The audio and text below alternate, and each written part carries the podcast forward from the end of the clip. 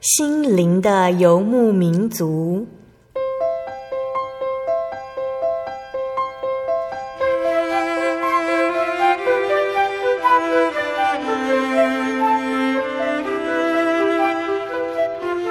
在这个谁都不管谁的后现代社会里，每个人的心灵都是游牧民族。成长的过程就是寻找的过程。每一颗漂泊的心灵，其实都在寻找生命的绿洲。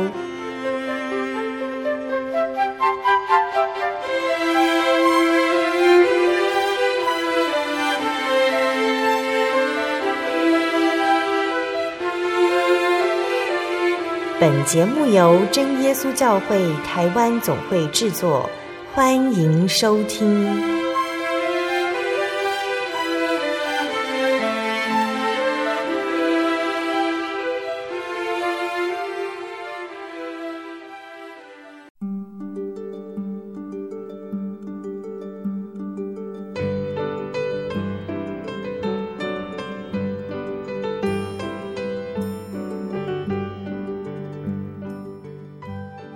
Hello，所有在空中的听众朋友们，大家平安，欢迎收听今天的心灵的游牧民族节目，我是贝贝。大家这个星期过得愉快吗？在今天开始之前呢，贝贝想先和听众朋友们分享一段圣经经节，这是记载在圣经的马可福音的第九章二十三节。马可福音第九章二十三节，耶稣对他说：“你若能信。”在信的人，凡事都能，凡事都能耶，这是很大的承诺啊！这个承诺是主耶稣对一个带儿子来找他的父亲说的。这个父亲呢，他的儿子被鬼附身，行为怪异，有的时候甚至会做危险的事情。这个父亲就来向耶稣哀求：“你是能做什么？求你怜悯我们，帮助我们。”这个时候呢，耶稣他先用假设的语气说：“你若能信，在信的人凡事都能。”所以，如果是听众朋友们哦，你会想向耶稣求什么呢？你会不会在祷告之后加上一句“按你的旨意成全”呢？这个是祷告最困难的地方呢。我们是不是按着耶稣所希望的方式祷告呢？知道耶稣无所不能很简单，因为圣经是这么告诉我们的。但这并不表示我们要做什么，耶稣他就一定会帮我们完成。就算耶稣能这么做，他也可能会延迟回应，或者是改做另外一件事情来兼顾我们的信心。例如，我们在之前跟听众朋友们说到的圣经创世纪的故事里面，里面有一个很受到父亲疼爱的约瑟。神用异梦来告诉约瑟哦，说他有一天会居于高位，但是神是在许多年之后才让约瑟登上埃及宰相的位置。在这段期间，神试炼约瑟，同时也坚固了他的信心。那对我们来说，最困难的地方就是在于既相信圣经说神无所不能，又要相信当神没有照我们的期望行事。是因为他为了我们好而另有安排，那这正是我们在信仰上所要追求的，追求了解神的心意，也顺服神的带领。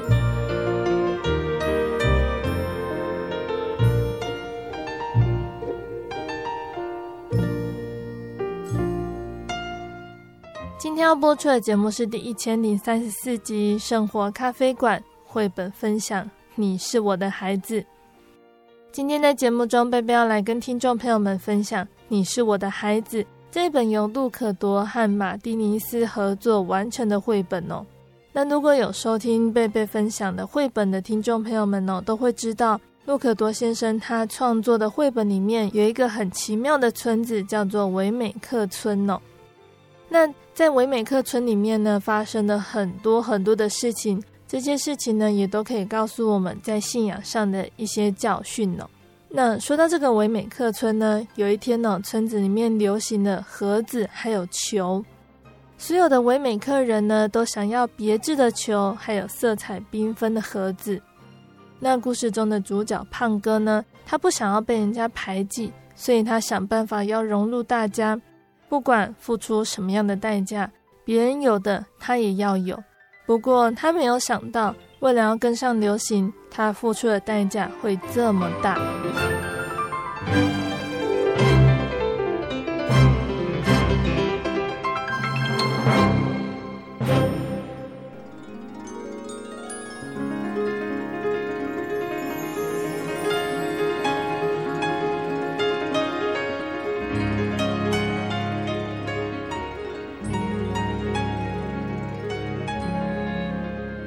胖哥住在维美克村里面，和其他的维美克人一样，都是用木头做的。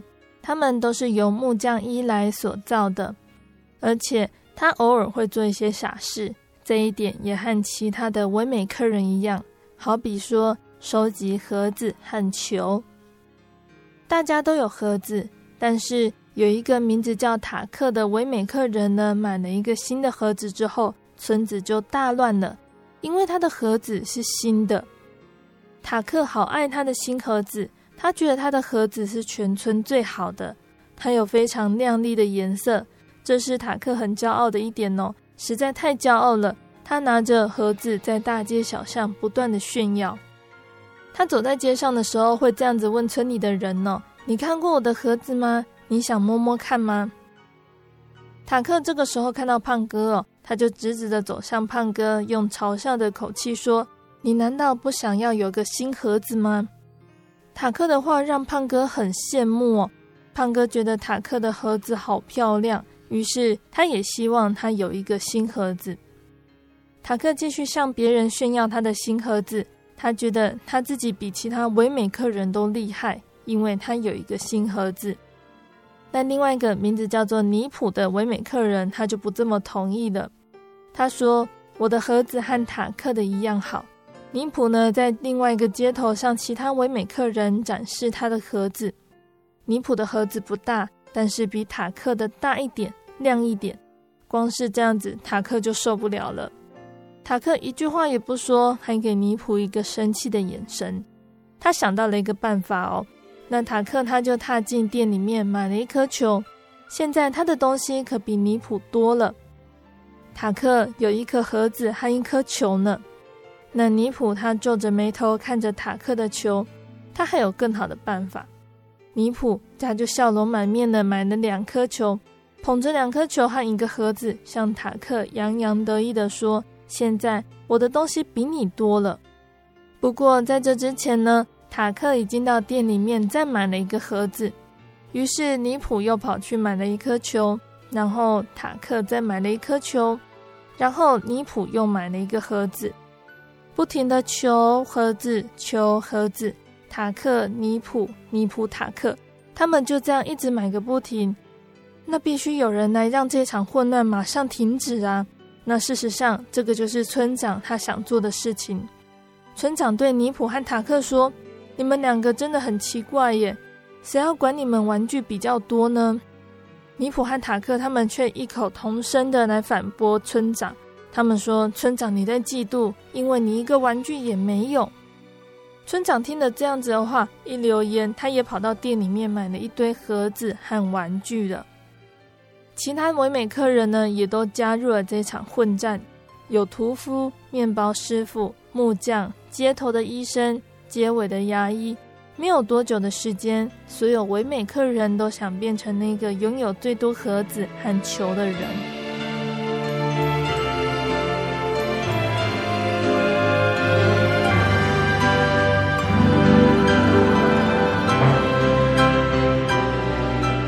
有的盒子很大，有的颜色鲜艳，有的球很重，有的很轻。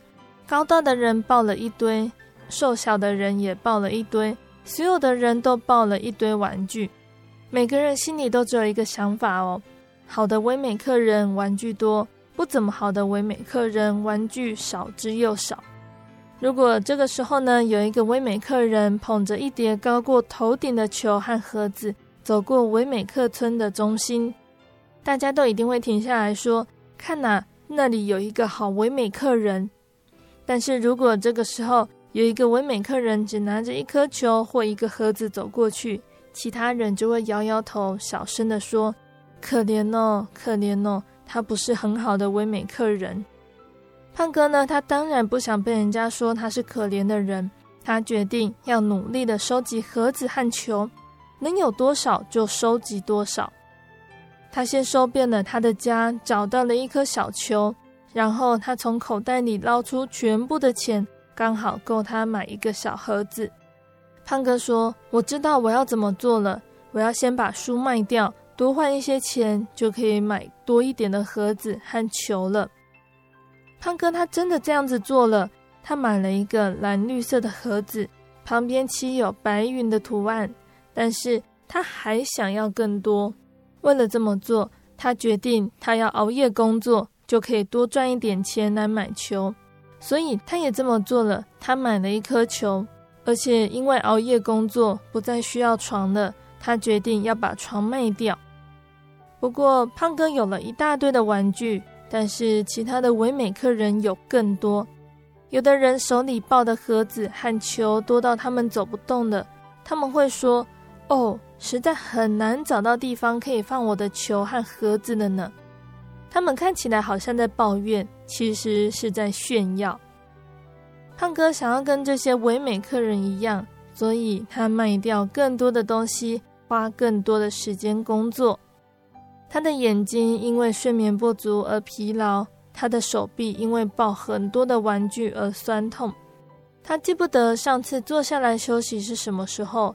最糟糕的是，他的朋友也想不起最后一次和胖哥玩是什么时候了。胖哥的朋友露西亚说。我们很久没有看到你了，胖哥的死党普林问说：“你为什么不再来玩了？”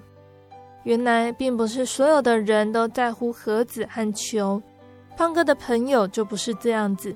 但是比起没有朋友，胖哥比较在乎的是有没有盒子和球。胖哥总是对他的朋友说：“我还有工作要做。”他的朋友也只好叹口气。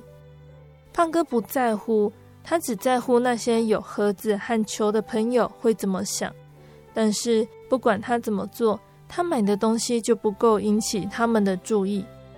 最后，他想到了一个办法，他决定把房子卖掉。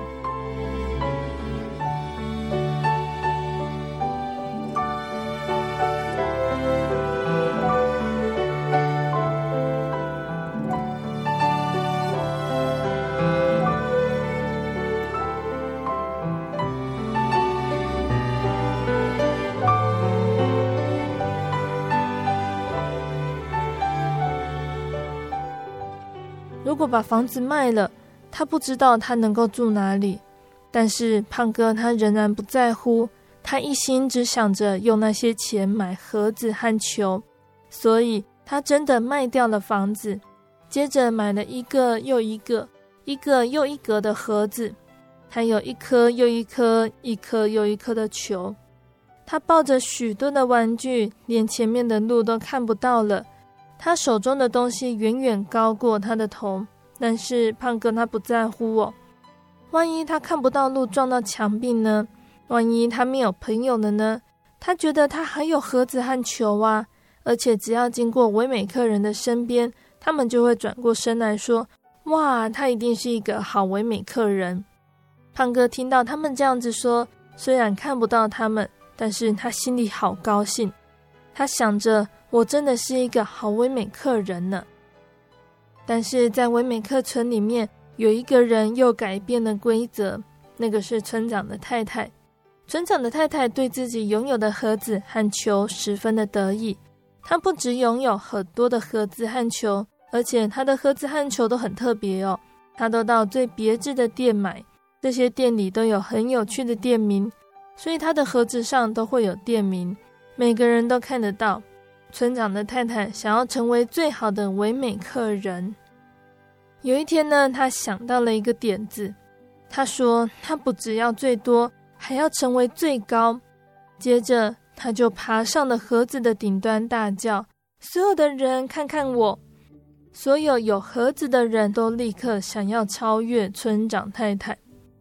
有一个人爬上了喷水池，另外一个人爬上阳台，还有人爬上了屋顶。最先发现山顶的是村长。在维美克村后面有一座维美克峰，村长他大叫：“我要爬上山顶，希望能够第一个到达。”所有的维美克人呢，都开始比赛，谁有的东西最多，谁爬得最高。于是维美克人带着他们所有的盒子和球跑上了山。那这是一个很疯狂、很疯狂的竞赛哟，因为这些木头人他们看不到前面的方向，大家都互相撞来撞去，而且因为他们都累坏了，个个都跌得四脚朝天。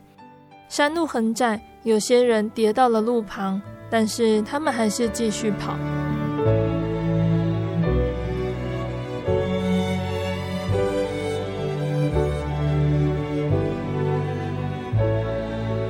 那在这群人里面殿后的呢，是胖哥，爬坡对他来说好辛苦哦，比其他人都辛苦。毕竟他才当了一会儿好唯美客人，还不习惯带这么多的盒子和球。但是他的意志很坚决哦。所以他继续迈开他的木头脚，一步又一步地往前走。但是因为看不到路，他不知道他正走在山路的旁边；也因为看不到前面，所以他不知道他已经偏了山路。他只知道才走那么一下，身边都没有人了。他自己这么想：我一定领先了其他人。胖哥继续往上走，边走边想：我一定快到山顶了。我真的是一个好唯美客人呐、我一定是所有人中爬得最高的。就在这个时候呢，胖哥的脚绊到了一样东西，身体扭了一下，手上的东西开始左摇右晃，东倒西歪。他想办法保持平衡，一下子往后仰，一下子又往前倾，就是没办法停下来，他就快跌倒了。然而他不知道。他当时正走在通往木匠伊莱家的山路上，他是被伊莱家的阶梯绊倒的，他就这样子连滚带翻的摔进伊莱工作室的前门。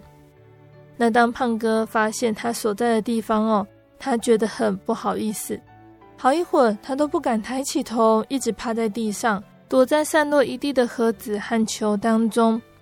一颗球滚过地板，在伊莱的工作台旁边停了下来。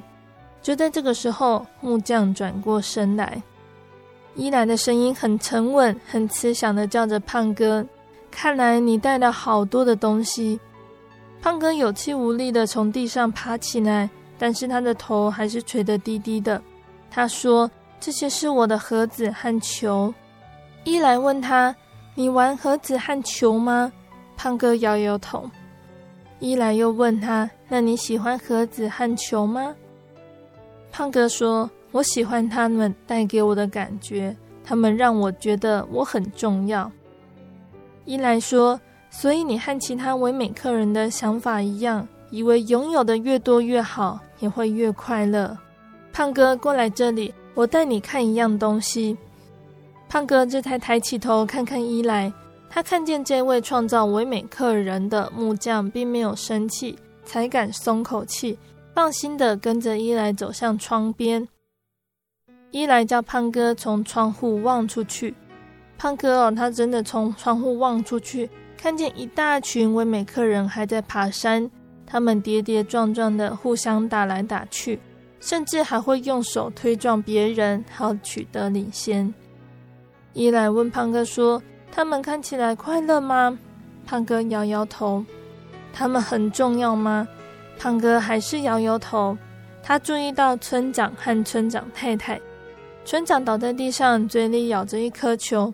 他的太太则踩在他的背上，头上顶着一个盒子。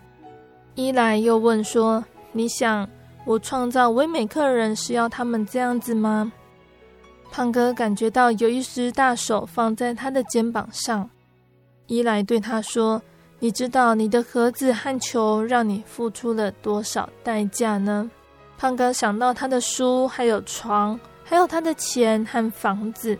伊莱对胖哥说：“这些东西让你失去了快乐，你一直都不快乐。他们还让你失去了朋友，最重要的是，他们让你失去了信任。你不相信我会让你快乐，反倒是相信那些盒子和球。”胖哥看着地上那一堆玩具，一瞬间他们似乎变得不那么有价值了。胖哥觉得他好像把事情搞砸了。伊莱安慰他：“哦，没关系的，你还是很特别的。你很特别，不是因为你有什么，而是因为你的身份。你是我的孩子，我很爱你，不要忘记这一点哦。”当天晚上，胖哥和伊莱他们就决定好，盒子和球送给真正需要的人。伊莱还留了胖哥过夜。那天晚上，胖哥睡在一个用木屑堆成的床上，他睡得很香甜。能够在创他的人家里休息，让他觉得很幸福。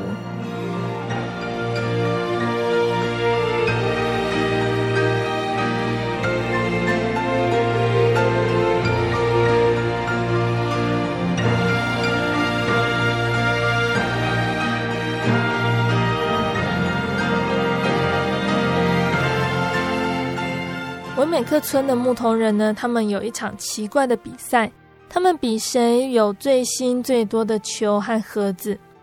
而故事中的主角胖哥呢，他不想要被人家取笑，所以他决定不管付出什么代价，别人有的他也要有。我们每个人心里面都有一个胖哥，我们都极力要得到别人的认同，想要和大多数人一样，想要炫耀我们所拥有的东西。但是我们也像胖哥一样哦，常常忘了数算我们所付出的代价，一直要等到代价实在太大，我们才会猛然觉醒。那这本绘本呢，就是提醒我们，我们拥有什么东西并不重要，重要你是属于谁的。那在听完这样的绘本故事呢，我们可以想想看呢，我们自己是不是常常感到其他同学朋友拥有的东西比我们多？他们收集到的流行玩具，还有一切潮流，是自己无法相比的。甚至我们有时候会想哦，为什么我拥有的钱不够多，让自己可以买更多想买的东西呢？或许是一时的冲动，或许是一阵子的流行。然而，这些玩具是不是真的有必要买呢？会不会为家人带来经济上的困扰呢？如果我们在购买东西之前呢，能够先想一想自己的需求，那就不会造成许多的浪费。当我们养成良好的习惯，我们不但不会因为没有钱而烦恼，更可能有能力去帮助穷困的人。那期盼呢，我们都能够成为一位好的金钱管理者，而不是金钱的奴隶哟。说到钱。中国人在过年见面的第一句话都会说“恭喜发财”，因为钱财对人来说是很重要。还有俗话说呢，“有钱能够使鬼推磨”，也可见钱财用途的广阔。所以呢，过年的时候为了讨吉利话，都会说“恭喜发财”，希望大家都能够发财，生活更加富裕，有钱能够使人称心如意。不过换个角度来看呢、哦。钱财对人们虽然是重要的，但并非是绝对真正重要。有的时候，有钱人却得不到真正拥有钱财的喜乐，因为他们的心里面无法得到满足。人心是无法用物质来补满的，所以真正的财主，他不能够用钱财的多寡来评估，应该是要用他心灵的满足来评估哦。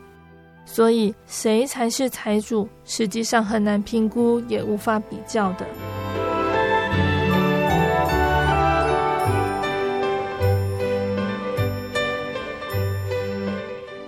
耶稣在来到世上传道的时候，有一个年轻的财主来问耶稣得救的道理。他问耶稣说：“要如何做才能够承受永生呢？”耶稣就回答他说：“诫命你是知道的。”不可杀人，不可奸淫，不可偷盗，不可作假见证，当孝敬父母。那这个年轻的财主，他回答耶稣说：“这一切我都遵守了。”耶稣说：“如果你要追求完全，你就要变卖你所有的，分给穷人，然后来跟从我。”结果，这个年轻的财主他就忧忧愁愁的走了，因为他的产业很多。产业多不一定使他快乐。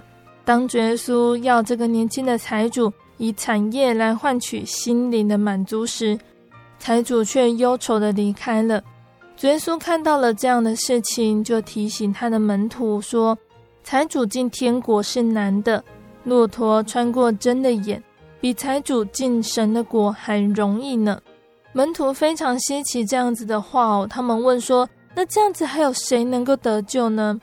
耶稣说：“在人是不能，在神凡事都能。”那这段故事呢，它并不是说财主无法进天国。是说财主进天国是困难的，比骆驼要穿过针的眼还难。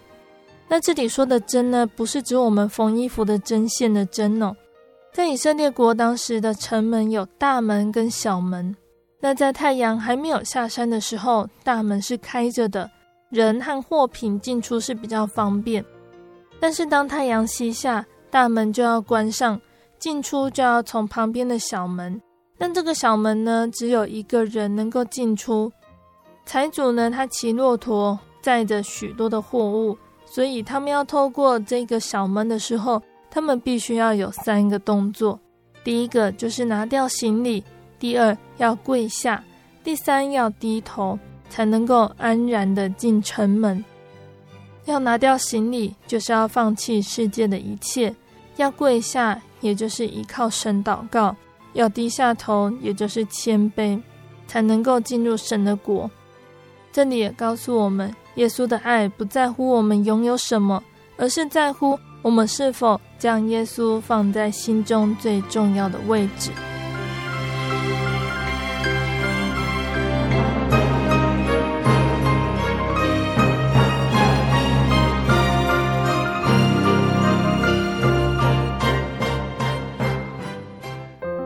圣经的道理好有兴趣哦，可是又不知道怎么入门哎。你可以参加圣经函授课程啊！真的啊？那怎么报名？只要写下姓名、电话、地址，寄到台中邮政六十六至二十一号信箱，很快的，你就会收到第一课的课程了。赶快去寄吧。嗯。圣经函授课程能循序渐进的引导您更了解耶稣基督的福音。得到生命的滋润和来自信仰的力量。本课程完全免费，欢迎来信台中邮政六十六至二十一号信箱，请注明参加函授课程。愿神祝福您。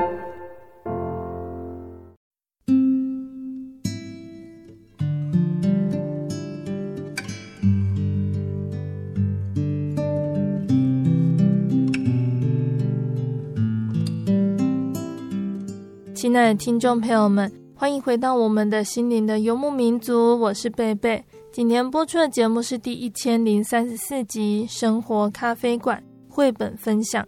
你是我的孩子。节目的上半段，贝贝跟听众朋友们分享了一本叫做《你是我的孩子》的绘本故事哦。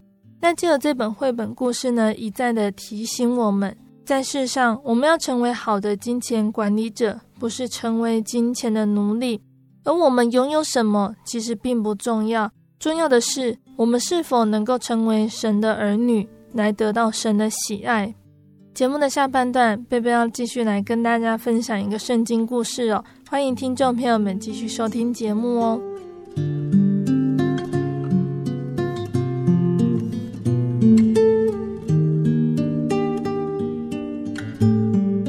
亲爱的听众朋友们。在下半段的节目中呢，贝贝要来分享一段圣经故事哦。从去年开始呢，我们花了好几个月说到摩西带领以色列百姓离开埃及的故事，让大家都知道耶和华真神的名还有荣耀，远远胜过了埃及还有世界上所有的神明。在离开埃及之后，真神要将这些属他的子民磨练成神所要用的精兵，那这是不容易的。因为他们花了好多年的时间，以色列百姓他们在旷野里行走了四十年，才走到迦南地。在这四十年当中，他们会遇到什么样的事情呢？真神会怎么样让百姓真正认识他呢？那在上个月呢，我们也说到了以色列人，他们得到神满满的恩典，他们带着应许来到了迦南地边缘。没想到他们对神缺乏耐心，也对神失去了信心，他们不相信他们能够打败迦南地的居民。他们的抱怨真正的让神感到很难过，所以神呢就叫摩西要带领以色列百姓再次退回到旷野，他们必须在旷野受到磨练，才能够进入迦南地。那在今天的故事里面，以色列人他们又发生了什么样的事情呢？我们一起来聆听接下来的故事哦。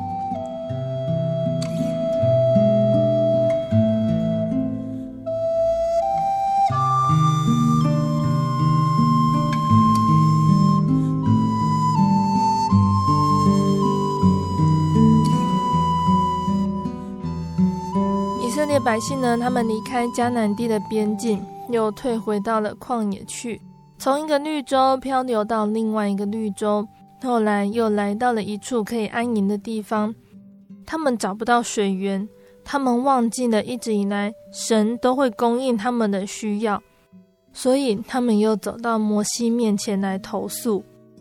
百姓们责备摩西说：“你为什么把我们带到这可怕的旷野来呢？你为什么不让我们留在埃及？我们要吃无花果。”葡萄和石榴，但是我们现在却连水都没有得喝。摩西和亚伦知道，百姓不能够进去迦南地享受当地的食物，全是因为他们自己的错。神给了他们应许，百姓却对神失去信心，以至于应许不能够成就。所以摩西、亚伦他们不跟百姓们辩解，他们聚集到会幕的门口，在那里等候神的指示。神就告诉摩西，他要摩西带着手杖，吩咐所有的百姓聚集，走到那边的磐石。摩西要在他们面前对磐石发出命令，这样就会有水从石头里流出来。摩西拿起他的手杖，吩咐百姓跟着他走。然而，摩西的心里却充满着愤怒。这么多年以来，他都一直忍受着百姓的埋怨。以及他们对自己还有神所说的粗鲁的话，摩西感觉他再也不能够容忍了。摩西大声叫喊着：“你们这些悖逆的人，留心听我说，我非得为你们吩咐这石头涌出水来不可吗？”摩西并没有照着神的话去做，他一怒之下就拿着手杖猛力击打磐石两下。当下，一条水柱从石头中喷了出来，然后从石头旁流下来，百姓都冲上前去盛满他们的水瓶。然而，神不喜悦摩西这样子做，摩西没有听从神的吩咐，只照他自己的意思行事。在这件事之后，摩西才为着自己的任性而深感歉疚。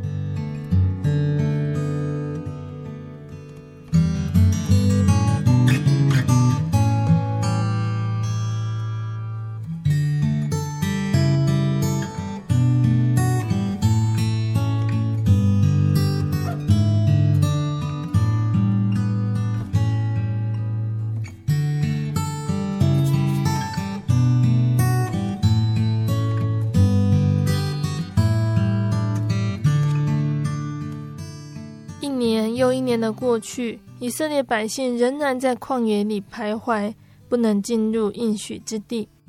就如同神所说的一样，有的时候百姓看起来好像学到了信靠神的功课，但是他们仍然会不断的埋怨神，特别是因为食物和水。这一天，他们又对摩西大声叫嚷着：“为什么你把我们带到这个旷野来呢？摩西，我们吃腻了神所赐的吗哪。”神他非常恩待百姓哦，很多次他都把需要的供应给他们。那这次呢，神却要用一个特别的方式来给他们教训。神让百姓的营中布满了蛇，百姓见到极快而行的毒蛇溜进他们的帐篷，或者藏在他们采集来点火的柴中，便纷纷叫嚷起来。到处都有蛇的蠕行，还不时露出他们的毒牙。好多百姓都被咬伤了，中毒发烧。百姓中有人急忙走到摩西的面前，他们对摩西说：“我们知道我们埋怨是不对的，请你求神挪去这可怕的毒蛇吧。”摩西祷告，神就告诉摩西应付的方法。神对摩西说：“你用铜造一条蛇，然后把它高高的挂在一支杆子上，让营中的人都能够看见。如果任何人被蛇咬伤，他们就必须抬头望蛇，这样他们就可以痊愈。”摩西照着神所吩咐的去做，每个按着神的指示抬头仰望铜蛇的人，正如神所应许的，都得到了医治。当然，这个铜蛇本身是没有什么法术的，百姓能够痊愈，是凭着对神的信靠还有顺服。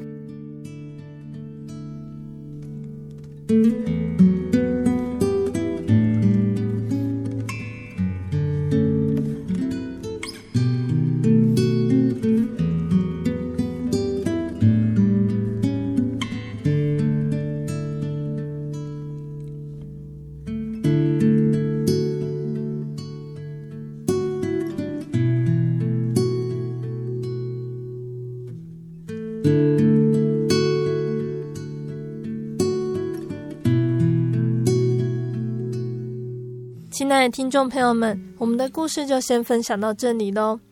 神借着摩西的手搭救在埃及受苦四百年的以色列人，一直到他们能够完全脱离埃及的辖管。在旷野里的磨练中，每一天都是神的祝福，还有教训，都可以拿来对照我们每一个人的人生。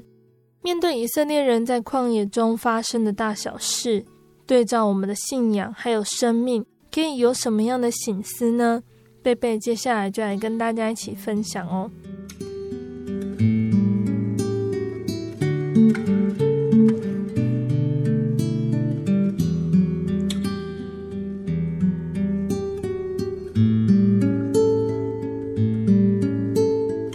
那我们今天所说的故事呢，是记载在《生命记》的二十章跟二十一章。那贝贝想先跟大家分享是《生命记》的十八章的地方哦。这一章呢，讲到了神是我的产业。在《民数记》的十八章二十节，这里说到耶和华对亚伦说：“你在以色列人的境内不可有产业，在他们中间也不可有份。我就是你的份，是你的产业。我就是你的份，是你的产业。”短短的这一句话，出自于创造天地万物的神，它所蕴含的是何等的保障还有安全呢？是带着何等的安慰还有力量的应许。人如果能得到神这样子亲自的允诺，今生还有什么好求的呢？听众朋友们应该都还记得哦，贝贝之前跟大家分享的圣经创世纪的故事，人类的始祖呢，亚当夏娃受了诅咒。他们必须终身劳苦，汗流满面才得糊口，直到归了土。从此以后，所有的人就必须日日殷勤的工作，劳心劳力，甚至是汲汲营营，多方积聚，无非呢是想要在这个世界上争得一席之地，以期安身立命。这都是多数人终身所努力的标的哦。然而，事实却是，人们即使辛勤刻苦，也不一定有所得，一生劳苦所建造的家园，却可能于地震、风灾，甚至是战乱中瞬间夷为平地。一生的心血毁于一旦。那近年来呢，世界天灾加剧，感受尤其强烈哟、哦。那在那个时候，耶和华对亚伦说：“我就是你的份，是你的产业。”今天呢，我们受洗归主之后的人呢，人人都是被拣选的族类，是有君尊的祭司。神对亚伦的允诺，也是对我们每个基督徒的应许哦。这是多么大的福分！因为俗世的产业是无定的、不可靠的，我们更应该看重属天的产业，因为我们在世上只是寄居的，是客旅。保罗曾经勉励提摩太哦，不要依靠无定的钱财。只要依靠那后赐百物给我们享受的神，让我们卸下为衣食、为居所、为名利的种种忧虑重担吧。因为耶和华是我的牧者，我必不致缺乏。我心里说，耶和华是我的份，因此我要仰望他。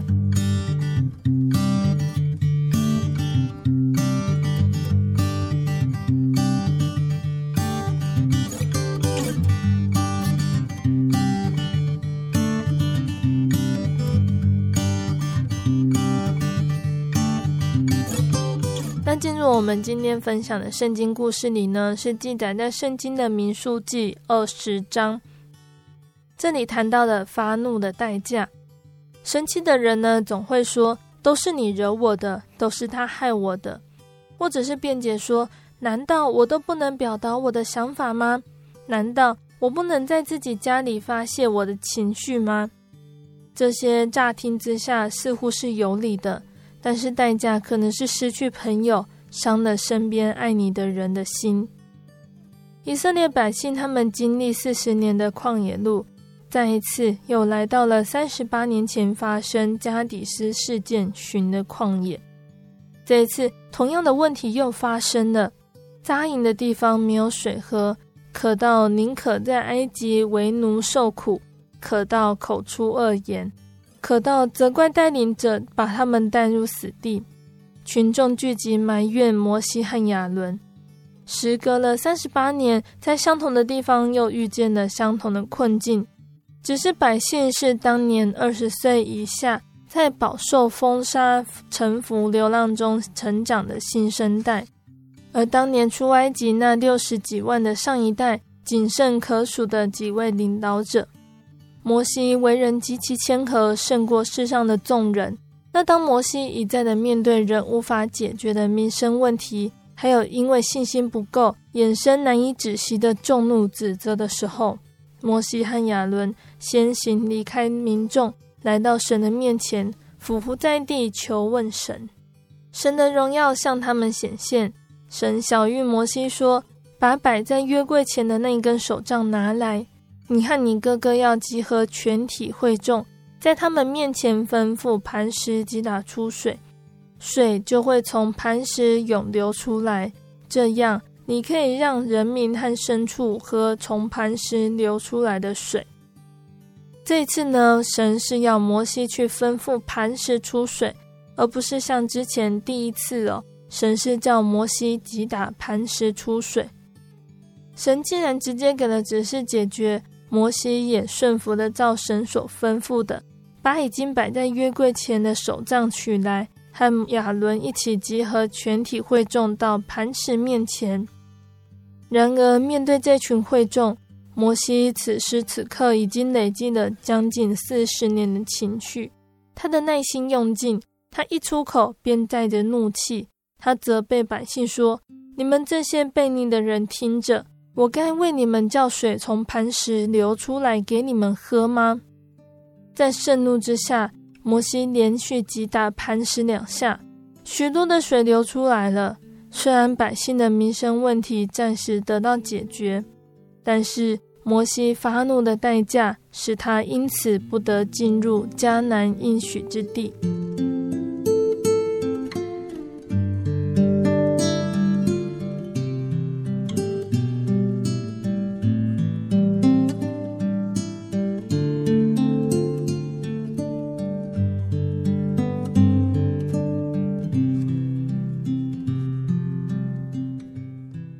代价真的很高哦。有的人或许会觉得说，有这么严重吗？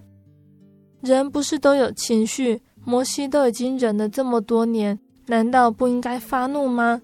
难道只因为这一次的发怒，他就被惩罚，不得进入应许之地了吗？还是因为他是领导者，他被要求的标准不一样呢？神是不是太严厉了，不允许摩西有一次的失误呢？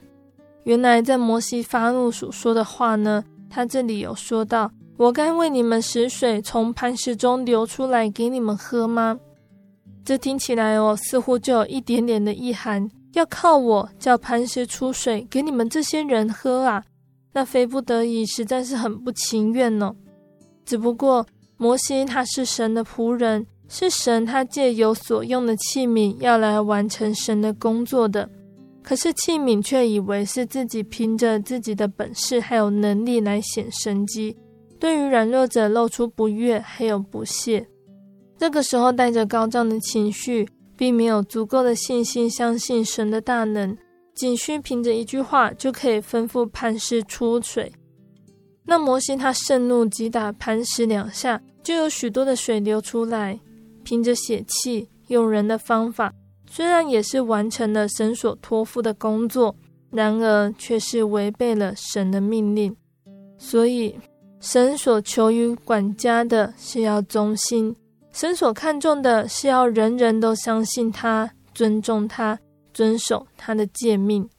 因为人的软弱、过错，惹动了我们的怒气，因而对神失去了信心，对人也失去了忍耐，看别人都不如自己有能力，也轻忽了神的旨意还有命令，倚仗着自己的才能为神家里的服事尽忠，但这样子违背神的代价，有可能是恐怕我传福音给别人，自己倒被弃绝了。发怒的代价还是我们得自己承担。那求神能够让我们能够担当得起。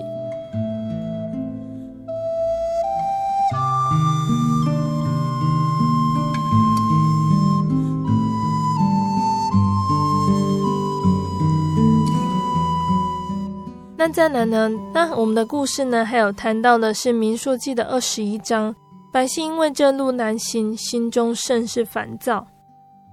在民数记的二十一章第四节到第五节，以色列百姓他们在旷野中朝目标迦南地前进。他们从何尔山起行，往红海那条路走，要绕过以东地。百姓因为这条路难行，心中甚是烦躁，就怨毒神和摩西。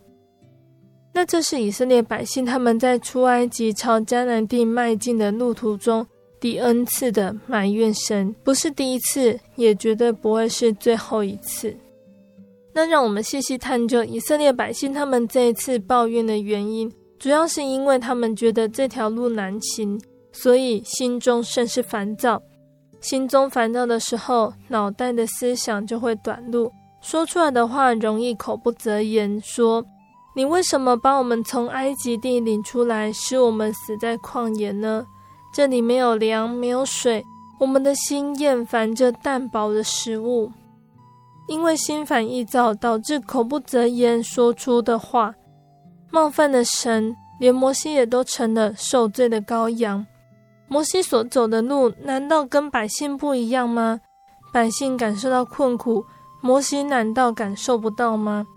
摩西他却要这样子加倍承受来自于百姓抱怨连连的巨大压力。于是神就出手，神使火蛇进入百姓中间，蛇就咬他们。以色列百姓人中死了许多人。那我们从旁观者的角度来检视以色列百姓出埃及、进入迦南地的这段旅程，其实是不容易的。我们可以很轻易的看出来哟，神在带领以色列百姓中的过程显出的大能大力，也能够看出以色列民的信心狭小。不能忍耐，不知感恩，抱怨连连。那当我们自己行走天国路的这段旅程，我们是不是也变成了小信的以色列百姓？遇到一点挫折困难，也往往不能忍耐，忘记神曾经给予的恩典，还有大能大力，而抱怨连连。因为神常常不跟我们计较，我没有对我们的抱怨施予管教。所以，我们常常不经意地对神的慈爱有恃无恐，忘记了我们对神要存有绝对的敬畏，忘记了愿读神与神的工人的话语不可以随意出口。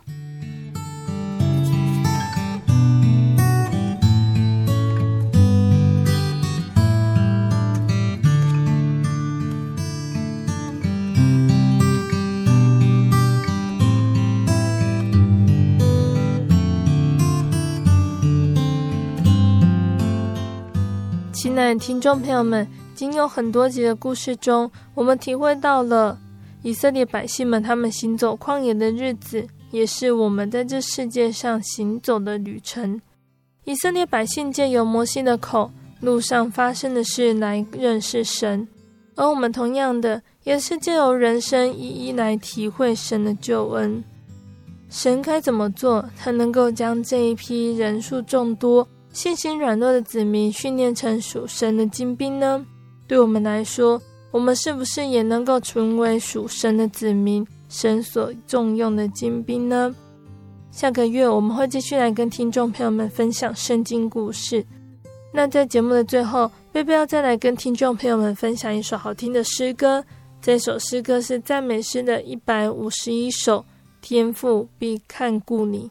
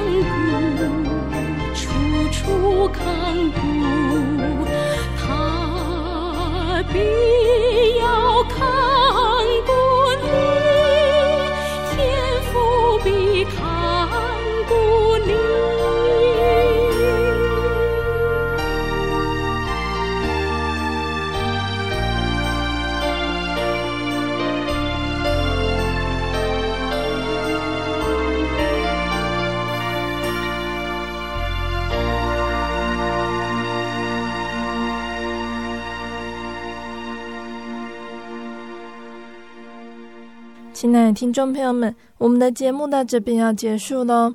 如果你喜欢今天的节目，欢迎来信索取节目 CD。如果你想更了解真耶稣教会和圣经道理，欢迎来信索取圣经函授课程。来信都请寄到台中邮政六十六至二十一号信箱，台中邮政六十六至二十一号信箱，或是传真零四二二四三六九六八零四二二四三六九六八。那在这里呢，贝贝要和听众朋友们分享由真耶稣教会宣道处制作、腓利门书房发行的第六章心灵游牧民族创作诗歌专辑《耶稣》。已经在六月一号发行贩售了。那如果听众朋友们想要购买实体专辑 CD，可以到菲利门书房购买。那这次专辑也有在网络平台上发行单曲购买下载，可以上 KK Bus、iTunes 等线上音乐平台搜寻哦。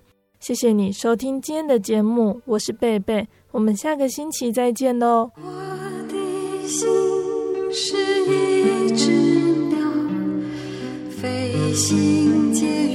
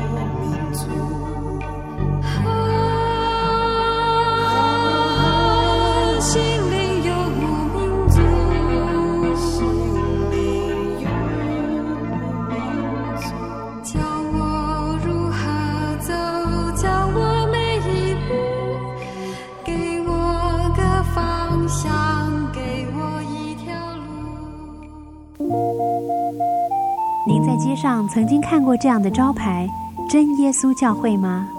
也许您很想，但是却不好意思进来看看。其实我们真的非常欢迎您。下次当您在路过真耶稣教会时，欢迎您进来与我们同享神的恩典。真耶稣教会，台中邮政六十六至二十一信箱，欢迎来信，愿您平安。